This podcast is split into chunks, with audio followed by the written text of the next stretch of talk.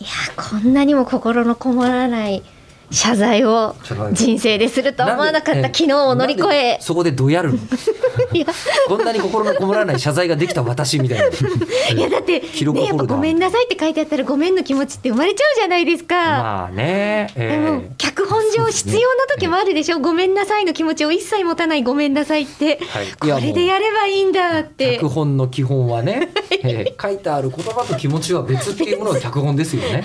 そらそなうでのすで今夜指導させていただきます、そうかもしれませんが。ありがとうございます、で、あのえりこさんは、うんあの同業者たる声優さんたちは、うんえー後輩にアドバイスすることはまずない。基本ないですもしねああ求められてああっていうことがあればですけど自分が後輩だった時も基本やっぱプロとしてその場にいて何もかも教えてくださいっていうのは良くないんじゃないかなとか何が分かってないかも分からないぐらいだったりするので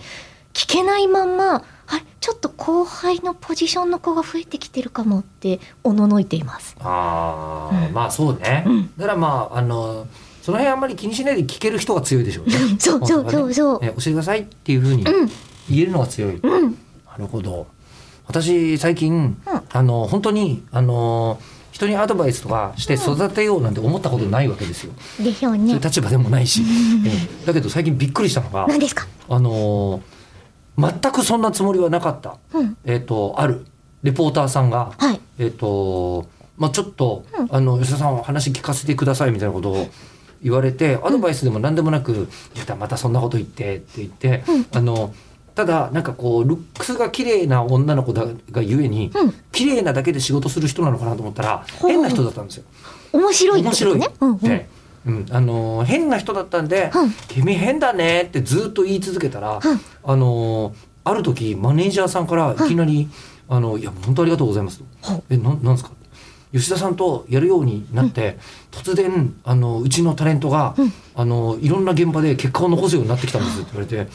れて「えななんでなんで何も言ってないのに」って言ったらどうも、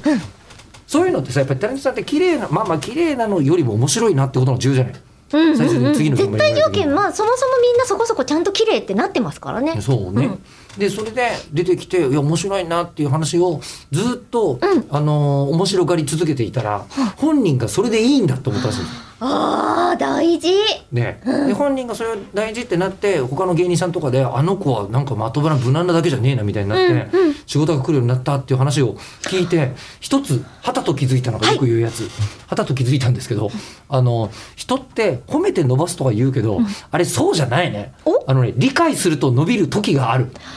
あ理解しようってことな気がしますよ後輩をあなるほど。じゃあアドバイス後輩を理解しよだから知ってアドバイスにしちゃダメなんだっつうのう。